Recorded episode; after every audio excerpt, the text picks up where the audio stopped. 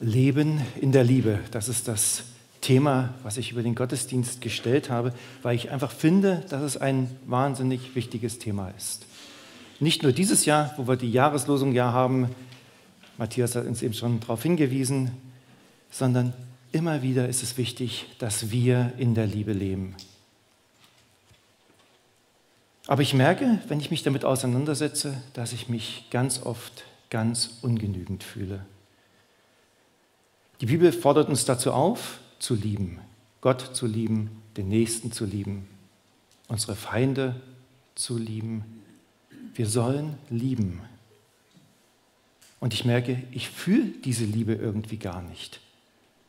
Und ich frage mich, wo ist sie, diese Liebe in meinem Leben? Und dann kriege ich ganz schnell ein schlechtes Gewissen, weil ich denke, ich liebe Gott ja gar nicht richtig, ich liebe meinen Nächsten nicht richtig, aber die Bibel will doch, dass ich ihn liebe. Was nun? Und dann strenge ich mich an, gebe mir Mühe und merke, Liebe auf Knopfdruck, das funktioniert auch nicht. Und ich habe mich gefragt in der Vorbereitung, wie sieht sie aus, diese Liebe? Wir verbinden Liebe ganz oft mit Gefühlen, zuallererst mit Gefühlen. Liebe ist ein Gefühl, so denkt man. Aber ist Liebe wirklich nur ein Gefühl? Oder ist sie nicht vielmehr eine Haltung, eine Entscheidung, etwas, was ich praktisch tue, was sich in meinem Verhalten zeigt?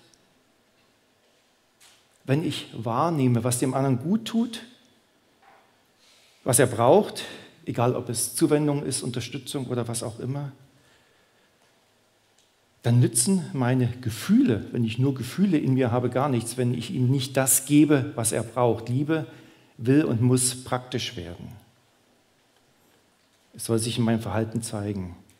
Und wie wir Liebe ganz praktisch empfangen und auch weitergeben können, darum soll es heute Morgen gehen.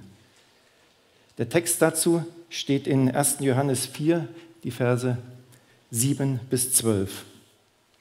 Meine Freunde, wir wollen einander lieben, denn die Liebe hat ihren Ursprung in Gott.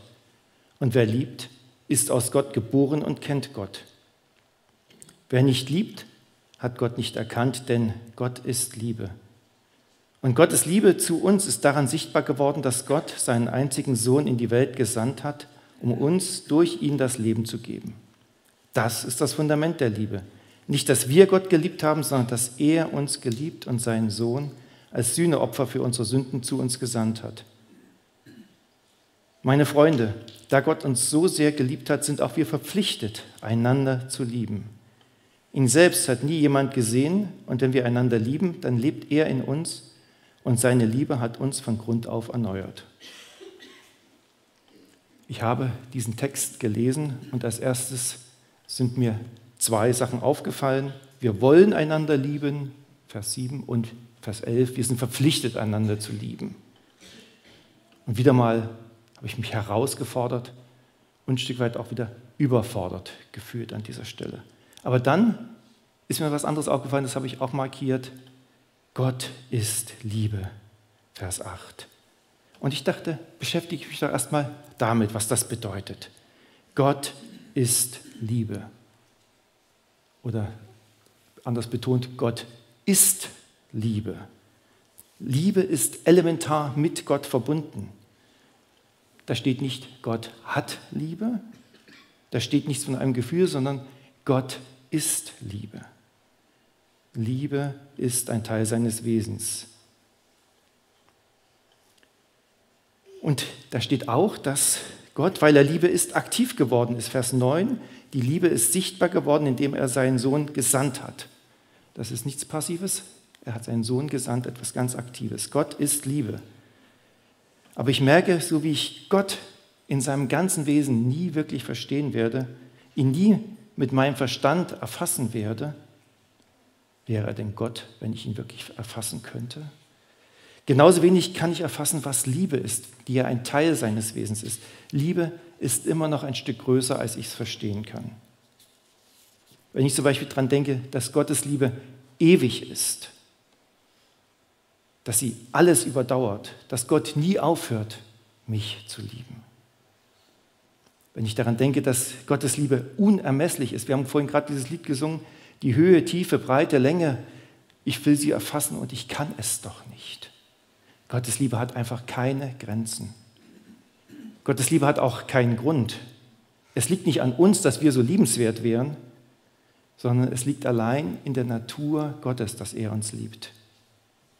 Bei uns ist es oftmals so, je besser wir einen Menschen kennenlernen, umso mehr fallen uns dann auch seine Schwächen, seine Fehler auf. Und wir merken, dass dieser Mensch vielleicht doch nicht ganz so liebenswert ist, wie wir es ursprünglich mal dachten. Aber Gott erkennt uns von Anfang an, er kennt uns durch und durch und er liebt uns mit all unseren Schwächen, mit all unseren Fehlern. Manchmal kann man etwas von dieser Liebe entdecken, wenn man die Liebe einer Mutter oder eines Vaters zu ihrem Kind anschaut. Auch wenn das Kind Mängel hat, Mängel, ihr wisst, was ich meine, nicht vollkommen ist, nicht so ist, wie man sich vielleicht vorstellt, das Kind wird trotzdem geliebt von den Eltern, auch wenn es mal eine fünf oder eine sechs nach Hause bringt. Und so viel mehr ist Gottes Liebe. Menschliche Liebe ist durchaus auch Schwankungen unterworfen, vergeht vielleicht. Gottes Liebe nicht. Gott wird dich nie mehr und nie weniger lieben als jetzt gerade in diesem Augenblick. Könnt ihr euch das vorstellen? Mir fällt das immer wieder schwer. Ich kann es mir nur immer wieder sagen, ja, so ist es, aber mir es wirklich vorzustellen, fällt mir schwer. Und dann gibt es noch etwas. Nichts kann uns von Gottes Liebe trennen. Römer 8 heißt es, was kann uns von Christus und seiner Liebe trennen? Not, Angst, Verfolgung, Hunger, Entbehrungen, Lebensgefahr, das Schwert des Henkers.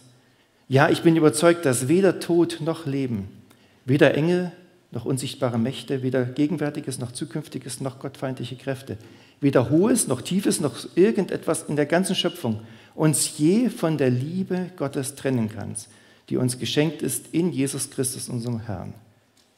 So allumfassend ist Gottes Liebe. Es gibt nichts, gar nichts, was irgendwie sich zwischen Gott und Gottes Liebe und uns dazwischenstellen kann.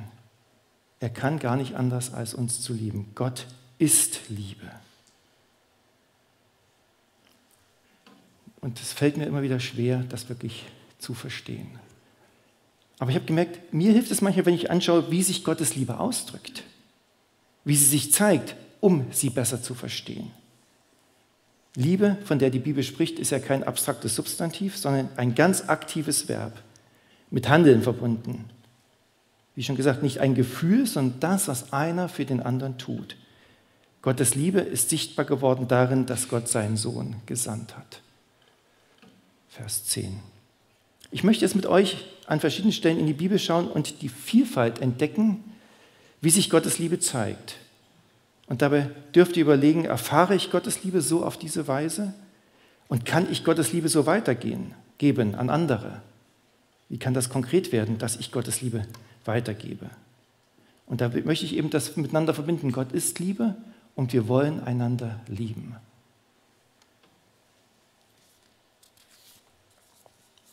Ich habe in der Bibel nach Ausdrucksweisen der Liebe Gottes gesucht, die uns ein Vorbild sein können. Teilweise habe ich es in dem gefunden, was Gott uns sagt, teilweise in dem, was Jesus uns praktisch vorgelebt hat.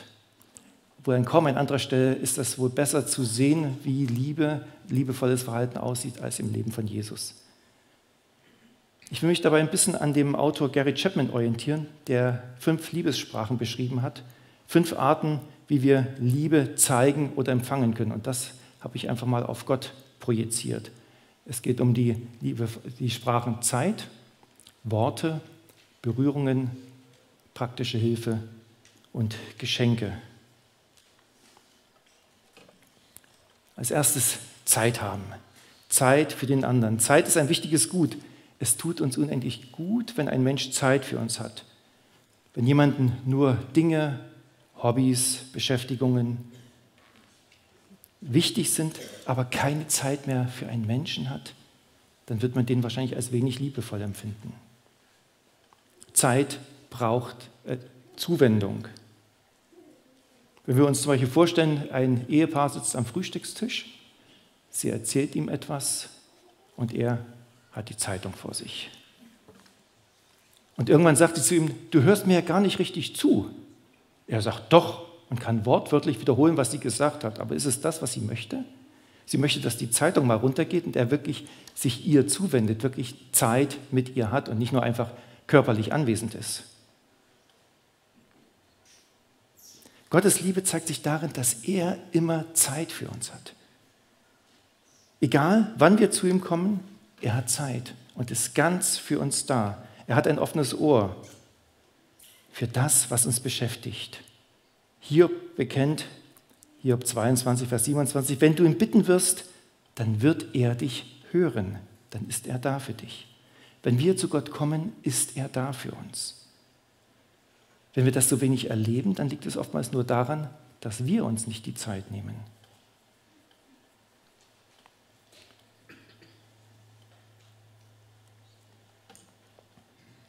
Ich erlebe es, dass es mir unendlich gut tut, Zeit mit Gott zu verbringen, in seiner Gegenwart zu sein. Zeit, in dem ich das vor ihn bringen kann, was mich beschäftigt, aber Zeit, wo ich auch einfach nur still vor ihm bin. Wir haben am Anfang des Gottesdienstes gesungen, Stille vor dir. Rede du zu mir. Einfach so Zeit zu haben, wo Gott zu uns reden kann und nicht, wo wir nur aktiv sind. Gott hat Zeit für uns. Ein Beispiel dafür ist, wenn ich mir Jesus anschaue, da kommt ein Nikodemus zu ihm. Nikodemus, einer der führenden Männer des Landes, traut sich tagsüber nicht, sondern klopft spät abends in der Nacht bei Jesus an die Tür. Und was sagt Jesus? Komm zu einer anderen Zeit wieder, das passt mir gerade nicht. Nee, Jesus sagt, komm rein, ich habe Zeit für dich. Komm mit deinen Fragen und ich gehe darauf ein. Für Gott gibt es keine unpassenden Zeiten, egal zu welcher Zeit wir zu ihm kommen, egal ob es so wie bei Nikodemus in der Nacht ist, wenn uns da was umtreibt, wenn es am Tag ist. Gott hat Zeit für uns. Noch eine andere Begebenheit aus dem Leben Jesu, das lesen wir in Markus 6. Da wollte Jesus mit seinen Jüngern allein sein. Aber leider haben das viel zu viele mitbekommen, wo er hingegangen ist. Und deswegen kamen ganz viele Menschen, später ist von 5000 Menschen die Rede, ihm nach. Und wieder sagt Jesus nicht, Leute, ich brauche auch mal meine Ruhe, geht doch wieder nach Hause.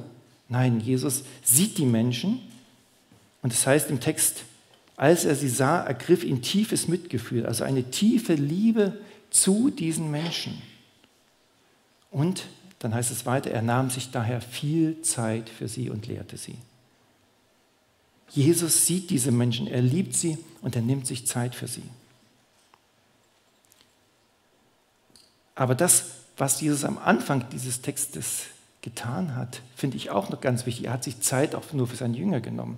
Die hat er danach auch wieder gehabt. Er hat sich immer wieder rausgenommen aus dem Alltag, um Zeit mit seinen Jüngern zu haben. Auch Zeit im ganz kleinen Rahmen. Ganz wichtig. Das ist das, was auch für uns immer so wieder wichtig ist, dass wir Zeit mit ihm verbringen und nicht nur eine stille Zeit, die darin besteht, dass wir unseren Bibeltext lesen, unsere Gebetsliste abarbeiten und das war's dann. Gott möchte einfach mehr von uns. Wobei ich nichts gegen das Bibellesen sagen möchte, ne, das ist klar. Aber Gott möchte einfach, dass wir wirklich Zeit haben, um auf ihn zu hören. Zeit, wo wir in seiner Gegenwart aufatmen können. Ich habe noch ein drittes Beispiel und das ist das Beispiel von Maria und Martha. Jesus ist zu Besuch bei diesen beiden Frauen und Martha kümmert sich um alles, was wichtig ist und Maria setzt sich und nimmt sich Zeit für Jesus. Zeit, um ihm zuzuhören. Als Martha kommt, kritisiert Jesus sie gar nicht, sondern er sagt einfach, Maria hat das im momentan Wichtigere, das Bessere gewählt. Sie hat jetzt Zeit mit mir verbracht. Und ich finde es immer wieder wichtig, dass wir uns Zeit mit Gott nehmen aber auch Zeit für andere haben. Gott zeigt uns seine Liebe, indem er Zeit für uns hat. Ich mache eine kurze Pause, wo ihr drüber nachdenken könnt. Wo habe ich das erlebt? Gottes Liebe in der Zeit. Wie kann ich Gottes Liebe so weitergeben? Wie kann das konkret werden?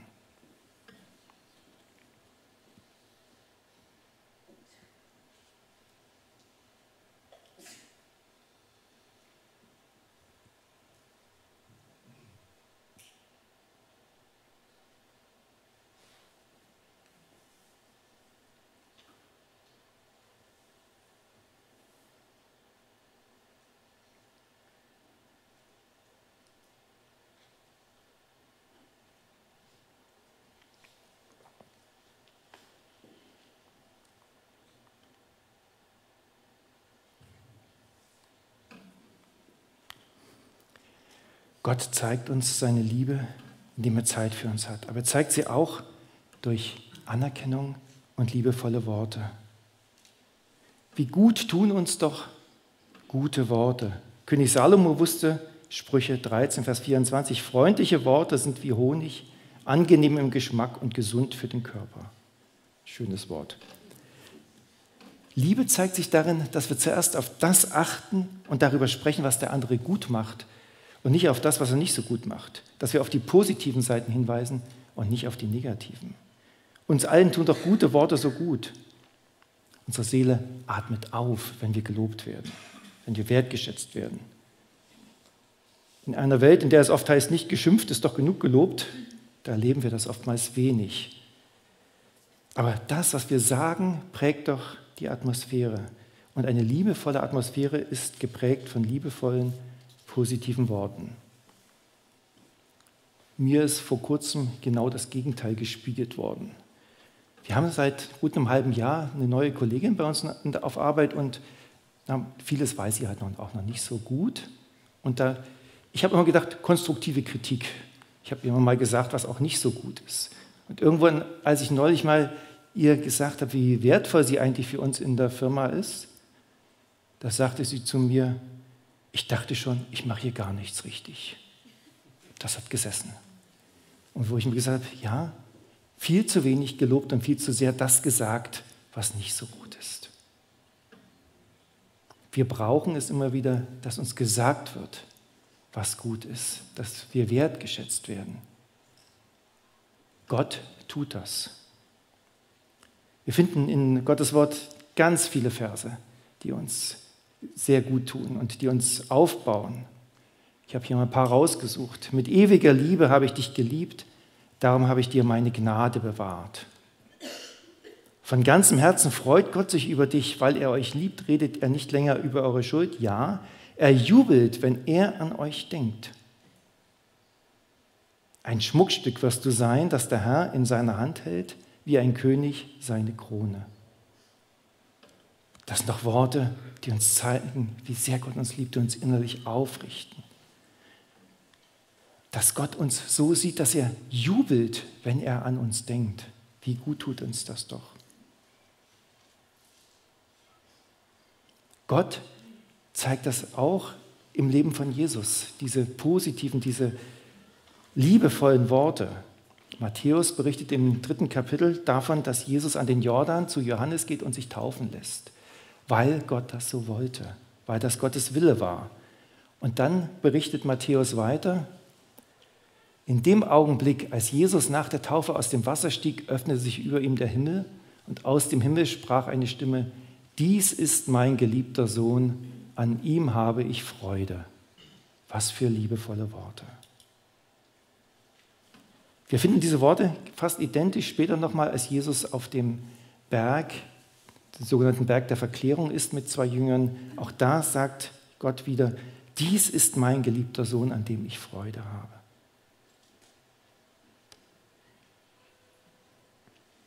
Und wenn wir im Matthäus Evangelium weiterlesen, im 25. Kapitel erzählt Jesus ein Gleichnis, in dem es darum geht, wie wir mit dem umgehen, was Gott uns anvertraut. Und als die Menschen dann zu ihrem Herrn kommen und ihm das widerspiegeln, was sie mit dem gemacht haben, was er ihnen anvertraut haben, da sagt er, sehr gut, du bist ein tüchtiger und treuer Diener, du bist mit dem wenigen treu umgegangen, darum will ich dir viel anvertrauen, komm herein zum Freudenfest deines Herrn. Auch wieder so ein liebevolles Wort, was Gott zu uns sagt. Das tut doch einfach gut. Ein Beispiel habe ich noch und das ist für mich auch ein sehr markantes Beispiel, wie Jesus mit Petrus umgeht. Diesen Petrus, der vor der Kreuzigung ganz groß gesagt hat, wenn alle dich verlassen, ich verlasse dich nicht und dann doch versagt hat. Und dann trifft Jesus mit diesem Petrus wieder zusammen. Und was sagt er? Er sagt nicht, hättest du mal auf mich gehört. Ich habe dir doch gesagt, du wirst versagen. Nein, er fragt ihn einfach, Petrus, hast du mich lieb? Er geht so liebevoll mit diesem Versagen des Petrus um.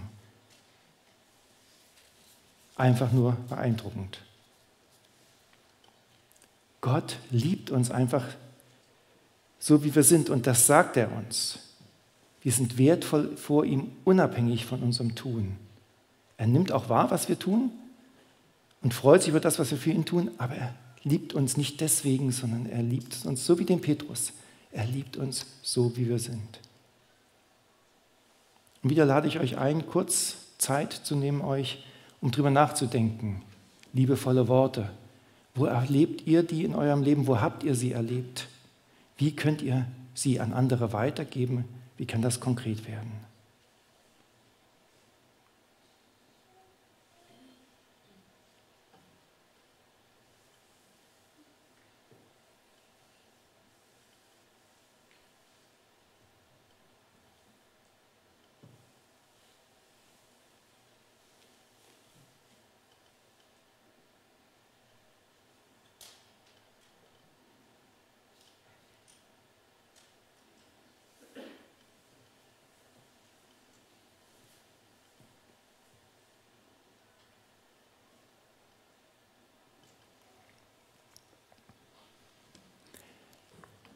Eine weitere Form, um Liebe zu zeigen, sind körperliche Berührungen.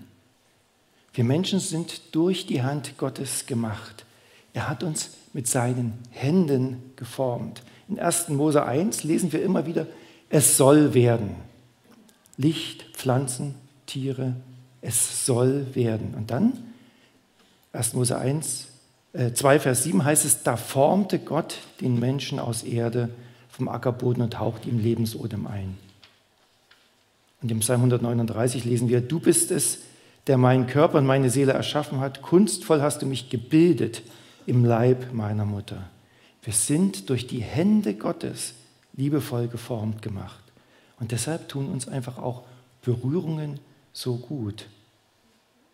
Eine freundliche Begrüßung, tröstende Hand auf unserem Arm, die segnende Hand auf unserer Schulter, die tun uns doch einfach gut. Und als Jesus auf dieser Erde war, hat er das auch wieder vorgelebt. Wenn er heilte, berührte er die Menschen. Als er einen Mann heilte, der von Geburt an blind war, dann sprach er nicht nur einfach sei sehend, sondern er machte einen Brei und strich ihn ihm auf die Augen und berührte ihn dabei. Und in Matthäus 8 wird eine Begebenheit berichtet, da geht es um einen Aussätzigen, Aussatz, eine hoch ansteckende Krankheit. Aussätzige waren aus der Gesellschaft damals ausgestoßen. Und solch ein Aussätziger kommt zu Jesus und Jesus geht auf ihn zu und er berührt ihn. Er, Jesus berührt den Unberührbaren. Er streckt seine Hand aus und heilt ihn. Und ich denke, an dieser Stelle war das sicherlich nicht nur eine körperliche Heilung für diesen Mann, sondern er fühlte sich so berührt von Gottes Nähe und von Gottes Liebe, dass er auch innerlich heil geworden ist. Es gibt noch viele andere Beispiele von Berührung als Zeichen der Liebe. Maria, die Jesus die Füße salbt. Der verlorene Sohn, der von seinem Vater in die Arme geschlossen wird. Oder Hananias, der im Auftrag Gottes zu Saulus geht und ihm die Hände auflegt. Diesem Saulus, der bis zu dem Zeitpunkt ein Christenverfolger war. Und Hananias sagt zu ihm, lieber Bruder Saulus, weil Gott es ihm gezeigt hat, dass er sich ihm so nähern soll. Es gibt diese Aussage, Gott hat keine Hände als nur unsere Hände und das fordert mich, fordert uns heraus. Wir dürfen Gottes Liebe, natürlich mit der entsprechenden Zurückhaltung, immer wieder mit liebevollen Berührungen an andere weitergeben. Auch da möchte ich euch einladen zu überlegen, wo habt ihr es schon erfahren und wie könnt ihr es weitergeben? Wie kann das konkret bei euch aussehen?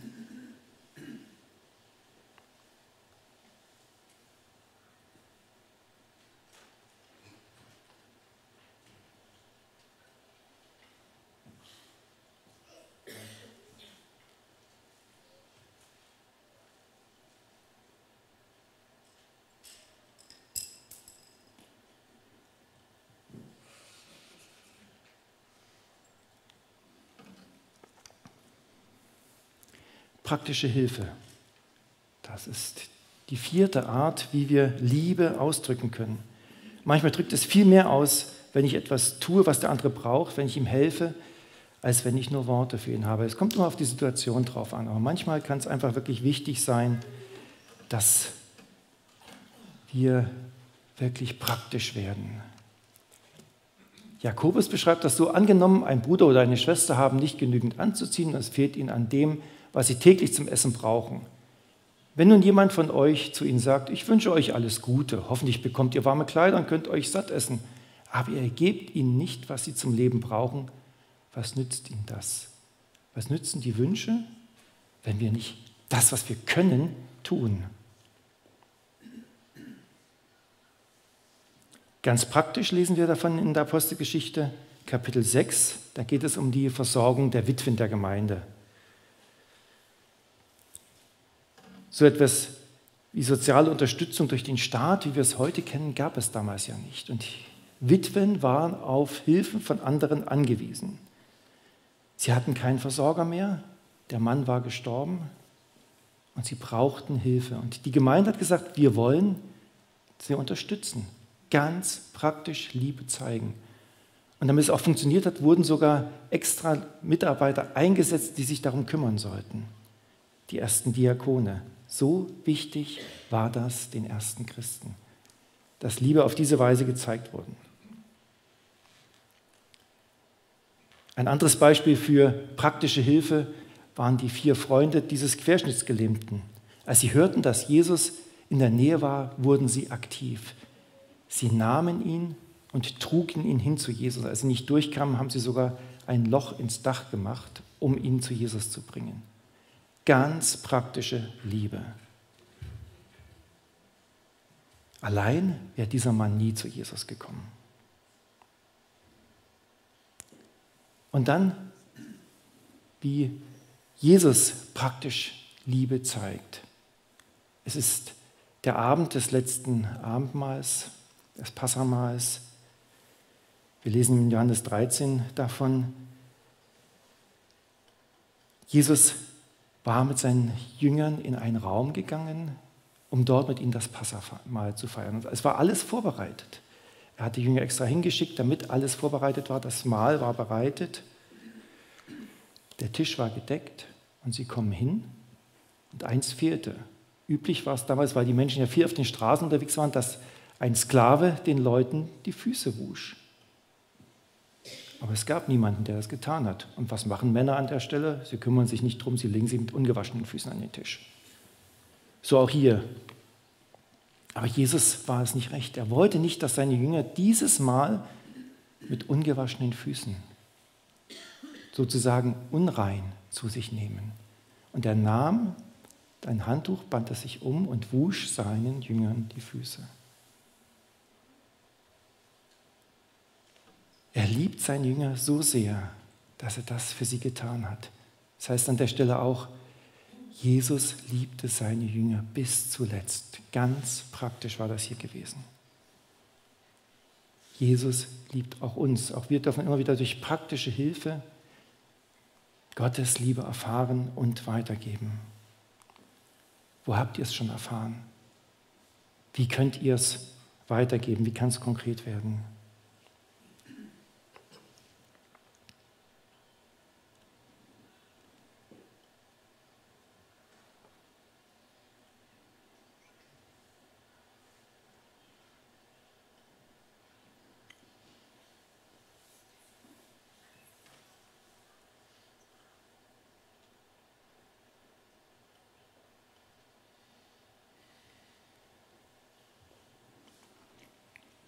Ich komme jetzt noch zu einem letzten Punkt, wie Liebe praktisch werden kann. Das sind Geschenke. Schenken macht Freude, so sagt man, und ich erlebe es auch immer wieder, wie es ist. Ich habe es erlebt, als unsere Kinder klein waren, Weihnachten, Geburtstag, Freude für die Beschenkten und für den Schenkenden. Und jetzt genauso auch mit unseren Enkeln. Was ist das für eine schöne Sache, auch für uns als die Schenkenden, wenn wir sie beobachten, wenn Kinder beschenkt werden.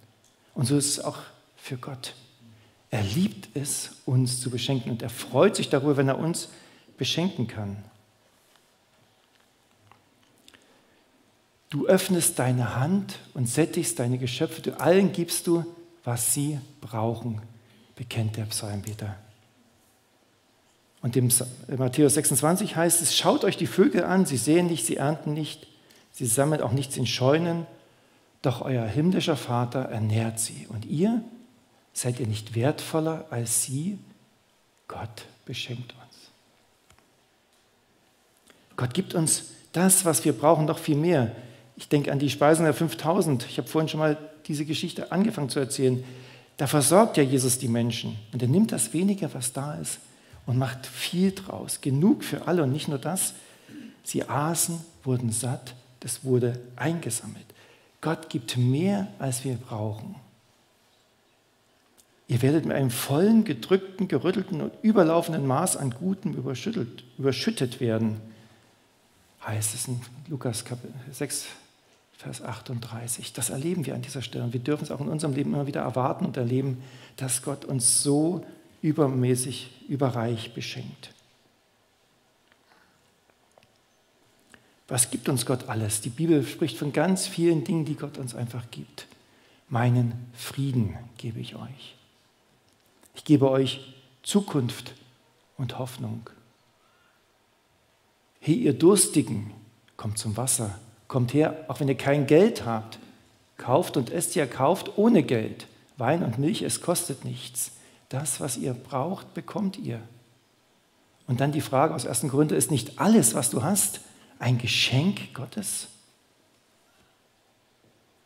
Und in Epheser 4 heißt es, jedem Einzelnen von uns hat Christus einen Anteil an den Gaben gegeben, die er in seiner Gnade uns schenkt. Gott beschenkt uns. Die Liste ließe sich noch um vieles fortsetzen. Ich habe jetzt nur einige Verse rausgesucht. Gott beschenkt uns mit so vielem. Aber eine Sache ist das Allerwichtigste, was er uns gibt. Er gab seinen Sohn. So sehr hat Gott die Welt geliebt. Er gab seinen einzigen Sohn, damit jeder, der an ihn glaubt, nicht ins Verderben geht, sondern ewiges Leben hat.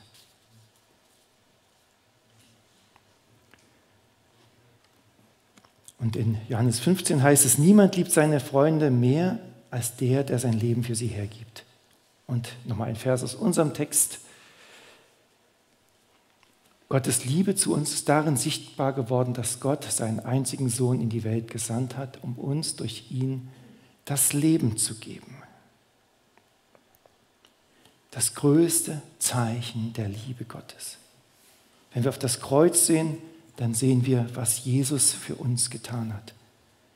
Gnade. Und wir brauchen dieses Geschenk nur anzunehmen, auszupacken. Das Geschenk, das Gott uns in seiner Gnade macht, ist ewiges Leben in Jesus Christus. Und wir dürfen und sollen es immer wieder neu annehmen, dieses Geschenk der Gnade, das Gott uns anbietet. Was für eine Liebe, die Gott hier zeigt. Hast du Gottes Liebe durch seine Gnade, aber auch durch seine Gaben schon erfahren? Kannst du Gottes Liebe mit offenen Händen weitergeben? Wie kann das konkret aussehen? Was ist das, was du mit anderen teilen kannst? Mal eine ganz kurze Pause dafür.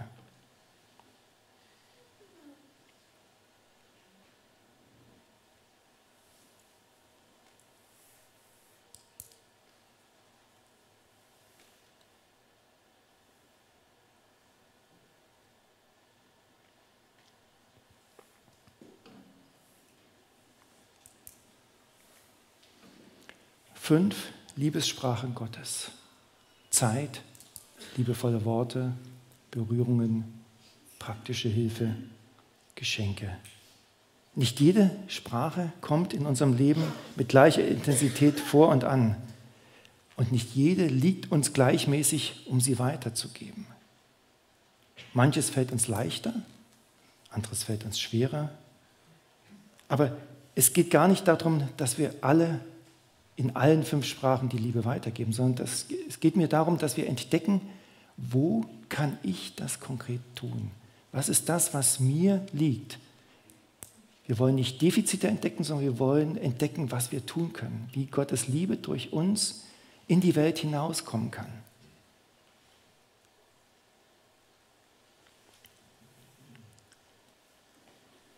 Wenn Johannes uns auffordert, einander zu lieben, dann ist das nichts Unmögliches.